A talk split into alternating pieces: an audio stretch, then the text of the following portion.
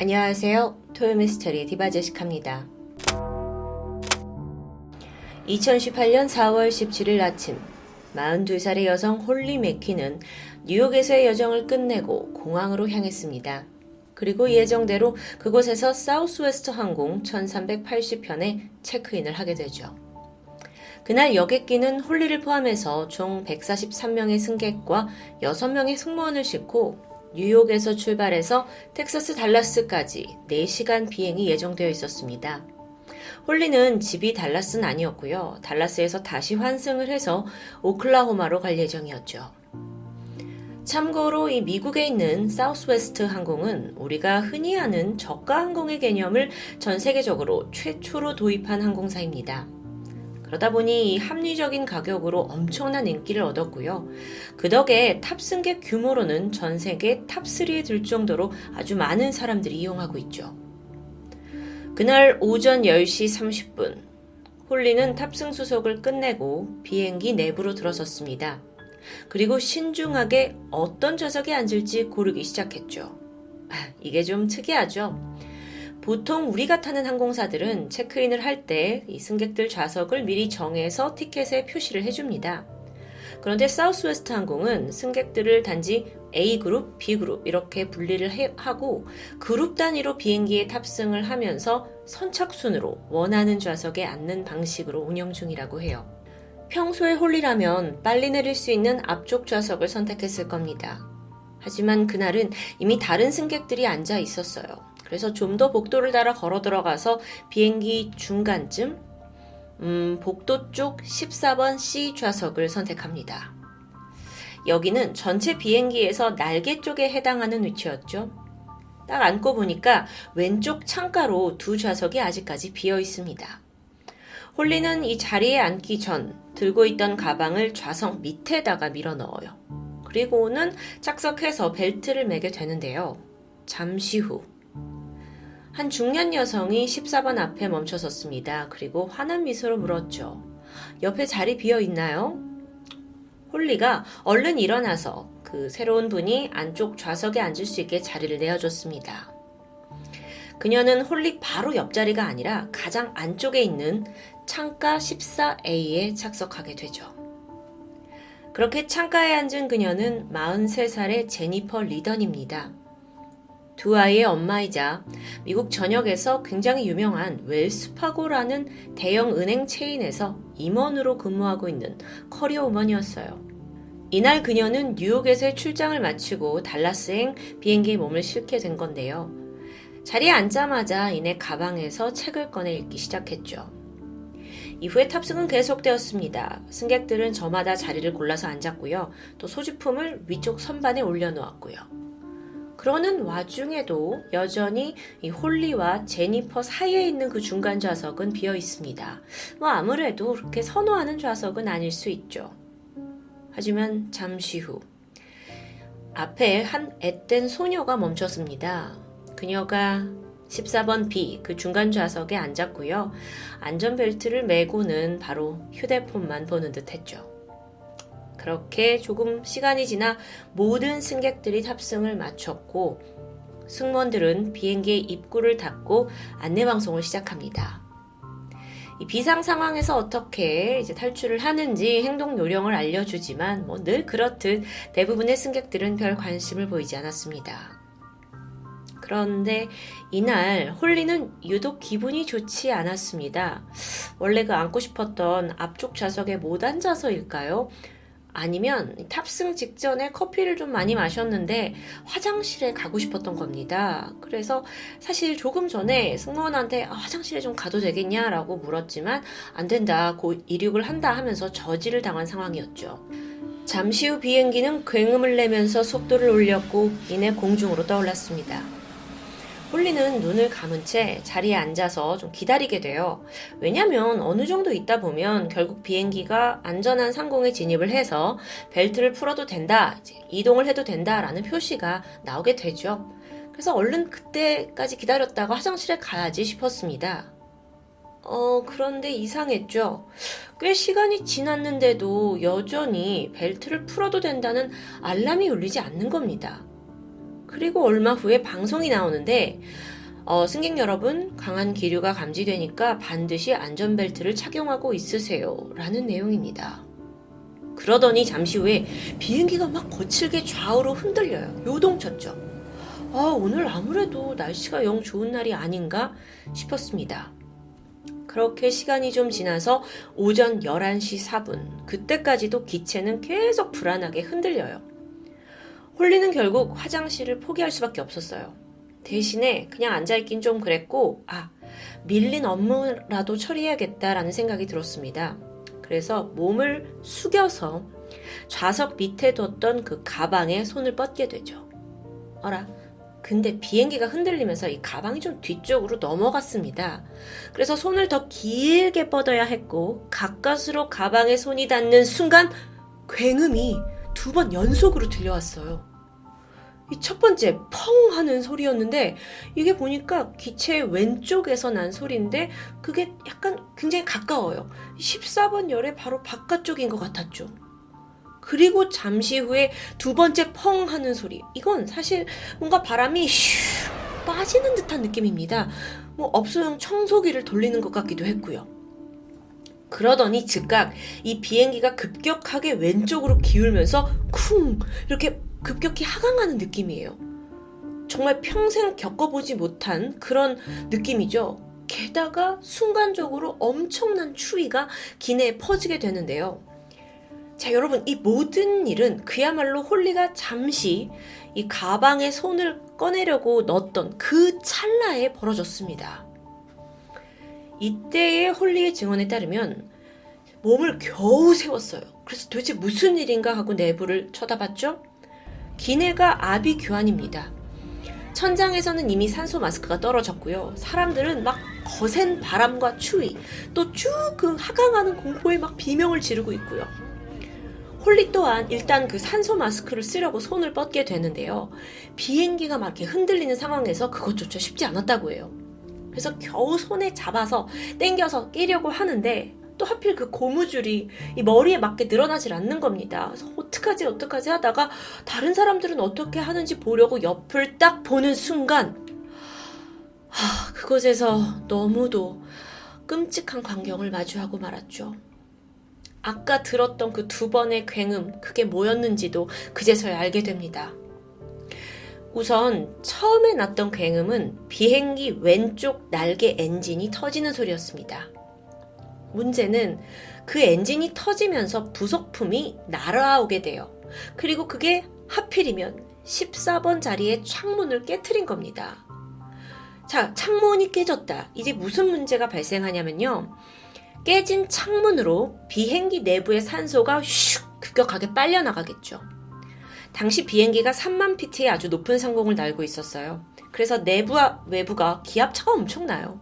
이런 상황에서 빠른 속도로 비행 중에 기체에 아주 작은 구멍이라도 나게 되면 그 영향은 가히 상상을 초월합니다. 비행기 전체를 다 기울게 하니까요. 그런데 더 큰 문제는 그 깨진 창문의 흡입력 때문에 창가에 앉아있던 제니퍼가 빨려나가고 만 겁니다. 천만다행으로 제니퍼가 안전벨트를 차고 있었어요. 그래서 몸이 완전히 밖으로 나간 건 아니었고요. 하지만 상반신은 창문 밖에, 하반신은 좌석에 묶여있는 하, 처참한 상태였던 거죠. 그런데 여기서 피해자는 제니퍼만이 아닙니다. 가운데 앉아있던 소녀마저도 이 창문으로 빨려 들어갈 것 같은 지금 강한 기운을 느꼈고, 거기에 나가지 않으려고 막 기를 쓰고 있었고요.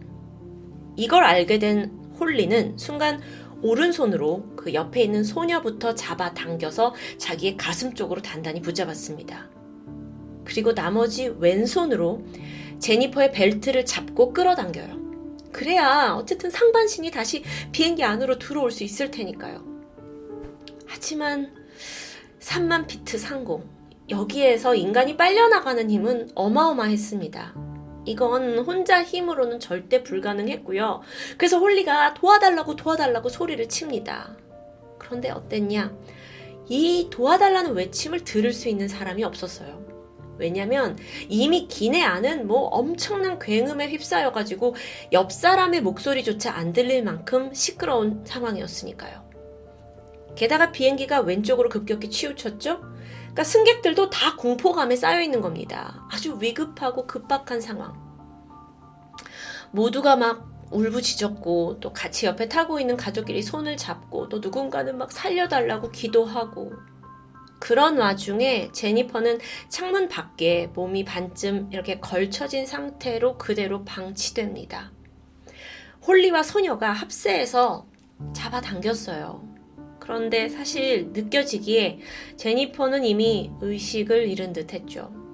음, 삼만 피트 상공은요, 산소가 희박합니다. 그래서 사실 그 밖에 고개를 내밀어 지고 나서 십 분 넘게 버티기란 그 누구에게도 쉽지 않겠죠. 그래서 살아있을 확률도 매우 낮아 보였습니다. 그래서 이때 홀리가 비행기에 이제 반만 남아있는 제니퍼의 등을 쓰다듬으면서 말해요. 당신 혼자가 아니에요. 내가 여기 같이 있어요. 하지만 홀리가 더 이상 할 수 있는 건 아무것도 없었습니다.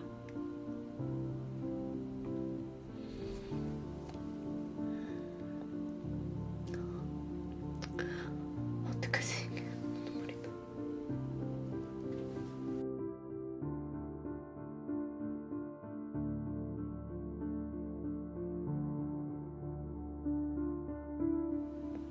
네, 여러분 죄송합니다. 제가 감정적으로 너무 격 해져서 다시 음, 진행 모드로 돌아볼게요. 한편 이 비행기의 조종사는 이미 기울어져 있는 이 비행기를 되돌리려고 안간힘을 썼고요. 얼마 후에 가까스로 기체가 제자리를 찾게 됩니다. 여전히 흔들림은 있었지만 그래도 좀 불안감을 덜 느낄 수 있도록 평행으로 돌아온 거죠. 그리고 그제서야 승객들 눈에 그 십사 번 자리의 상황이 들어왔습니다. 우선 승무원들이 빠르게 투입을 해서 홀리와 소녀를 다른 열로 보내요. 그리고 두 남성 승객이 자진을 해서 제니퍼를 구하기 위해 나서게 됩니다. 이 두 남성은 텍사스에서 소방관으로 근무하고 있던 앤드류와 팀이었습니다. 소방관의 어떤 구조의 책임감으로 나섰다고 하지만 사실 이건 굉장히 위험하고 낯선 일이었죠. 혹여 이 두 사람이 제니퍼를 안쪽으로 당기는 순간 그 구멍을 막고 있던 제니퍼가 빠져나오면서 대신에 이 남성 둘이 창문으로 빨려 들어갈 확률도 있었습니다. 아주 위험하죠. 하지만 이분들은 그 위험을 무릅쓰기로 결정합니다. 그래서 자리를 안전하게 잡고 양쪽에서 제니퍼를 강하게 당겨요. 그리고 이내 그녀가 끌어내려졌죠. 천만다행으로 이때 비행기가 고도를 많이 낮췄어요. 그래서 그리 높지 않은 상공을 날고 있었기 때문에 다시 빨려나가는 제이의 참사는 벌어지지 않았습니다. 자, 이제 문제는 제니퍼입니다. 그녀가 정신을 잃은 상태였고 간호사였던 한 승객이 자진해서 심폐소생술을 시작합니다. 십 분이 넘게 계속 그녀를 살려내기 위해 애를 썼죠. 오전 열한 시 이십일 분, 창문이 깨지고 그로부터 십칠 분이 지난 시점입니다. 비행기는 필라델피아 공항에서 비상착륙을 하게 되죠. 사진 속에 있는 사람이 바로 그 비행기 조종사 테미 조 슐츠입니다. 여성분이죠. 오십육 세였던 그녀는 미 해군 전투기 조종사 출신입니다. 전역을 한 후에 남편과 함께 이 사우스웨스트 항공사에서 기장으로 근무하게 되는데요. 추후 밝혀진 바에 따르면 사고 당시에 엔진이 폭발했죠. 그리고 기체가 엄청나게 흔들리면서 뭐 거의 계기판조차 기장도 볼 수 없을 만큼 아주 위험천만한 상황이었다고 합니다. 그 와중에 태미는 산소 마스크를 차분하게 끼고 침착하게 교신에 응답하면서 비행기를 극적으로 비상착륙시키는 데 성공합니다. 베테랑의 기지를 발휘해서 추락이라는 최악의 상황을 막아낸 겁니다. 비행기가 이제 안전하게 착륙한 후에 직접 기장님이 나와서 기내를 돌면서 승객들이 안전한지 살피기도 했다는데요. 이 위기의 순간을 보여주는 노련한 대응으로 인해서 하마터면 벌어졌을 대참사를 피했던 거죠. 그럼에도 안타까운 희생은 피할 수 없었습니다. 착륙 후에 제니퍼가 대기하고 있던 의료진에 의해서 즉각 병원으로 옮겨졌어요. 하지만 결국 사망 판정을 받게 되죠. 그녀의 사인은 둔기 외상이었습니다. 이게 외부의 강한 힘으로 인해서 생기는 손상인데, 그러니까 숨을 못 쉬어서가 아니라 몸이 갑자기 창문으로 빨려 나갔죠. 근데 이때 이제 기체 바깥에서 이 머리나 이제 상체 부분이 이리저리 흔들렸을 거고, 이게 신체에 직접적인 충격을 가한 것으로 보입니다. 음, 당시 상공에서의 외부 기온이 영하 오십 도였다고 해요. 창문 밖에서 그녀가 느꼈을 고통과 추위는 음, 감히 상상이 되지 않습니다. 그런데 이 사건에 아이러니한 점도 있는데, 사실상 제니퍼는 죽음을 피할 순 없었지만 그녀의 몸이 이 깨진 창문을 메워주고 있었던 겁니다. 그래서 자칫 더 큰 사고로, 참사로 이어지는 것을 막을 수 있었다고 해요. 어찌 보면 본의가 아닌 희생이었지만 그 덕에 많은 사람들의 목숨을 구한 겁니다. 제니퍼는 생전에 대기업 은행에서 임원으로 일하면서 탁월한 리더십에 출중한 능력까지 촉망받던 사람이었습니다. 게다가 사회적으로 봉사활동도 자주 하면서 어, 선행을 이제 하는 분이셨기 때문에 더 안타까움을 안기게 되죠. 자, 그럼 도대체 사고는 왜 났던 걸까요? 미국 연방교통안전위원회의 조사 결과 사고 원인은 금속 피로로 인한 엔진 파괴였습니다. 쉽게 말해서 엔진에 균열이 나면서 그걸 덮고 있던 팬의 일부가 떨어져 나갔는데, 그 파편이 유리창에 손상을 입혔던 거죠. 사고 기종은 보잉 칠삼칠, 이천년 유월에 첫 운영을 시작했다고 하는데요. 사실 사우스웨스트 항공사는 사건 육 년 전에도 계속 엔진 종합 검진을 했다고 해요. 근데 그 당시에는 문제가 없었는데, 균열도 없었고, 이후 수차례 점검했는데도 불구하고 결국 비극을 막진 못했습니다. 이날 허망하게 목숨을 잃은 제니퍼 외에도 일곱 명의 승객들이 추가로 부상을 더 입게 됐고요. 한편 사고가 분명 어떤 교훈을 남겨야 할 텐데, 음, 당시에 그 승객들이 찍어둔 내부 사진이 인터넷에 떠돌면서 큰 이슈가 됐었죠. 그러면서 아주 중요한 점이 지적되는데, 대부분의 승객들이 산소 마스크를 막 어떻게 착용하는지 모르는 우왕좌왕하는 모습이었다는 겁니다. 사실 승무원들도 뭐 승객에게 약간 의무적으로만 마스크 쓰는 법을 알려주죠. 또 우리도 뭐 비행기 타기 전에 이 마스크를 써볼 일이 사실은 없잖아요. 그래서 우왕좌왕했던 건데, 과연 그게 맞나? 산소 마스크가 비행기가 응급 상황에서는 너무도 중요하잖아요. 근데 과연 우리가 저거를 써보는 방법도 모르는 게 맞나? 라는 깨우침을 줬던 거죠. 사망자 제니퍼 리던, 그리고 유가족은 물론 살아남은 승객들까지 역시 그 트라우마를 쉽게 이겨내기 힘들었다고 합니다. 그건 얼마 전에 큰 참사를 겪은 우리 국민들도 모두 공감할 텐데요. 특히나 옆자리에 바로 있던 홀리 씨는 더 힘들었다고 해요. 이게 비단 피해자 그냥 옆 좌석에 있었고 내가 못 구했다 이것만의 내용이 아니라, 사실 홀리가 그날 십사 번 창가 좌석을 먼저 선택했었기 때문입니다.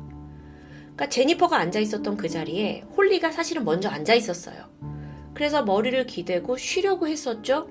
근데 순간 아, 아까 커피 많이 마셔서 나 화장실 많이 왔다 갔다 하겠다 싶어서 화장실 가기 쉬운 복도 쪽으로 바로 옮겨 앉게 됩니다. 그러던 중에 제니퍼가 온 거고요.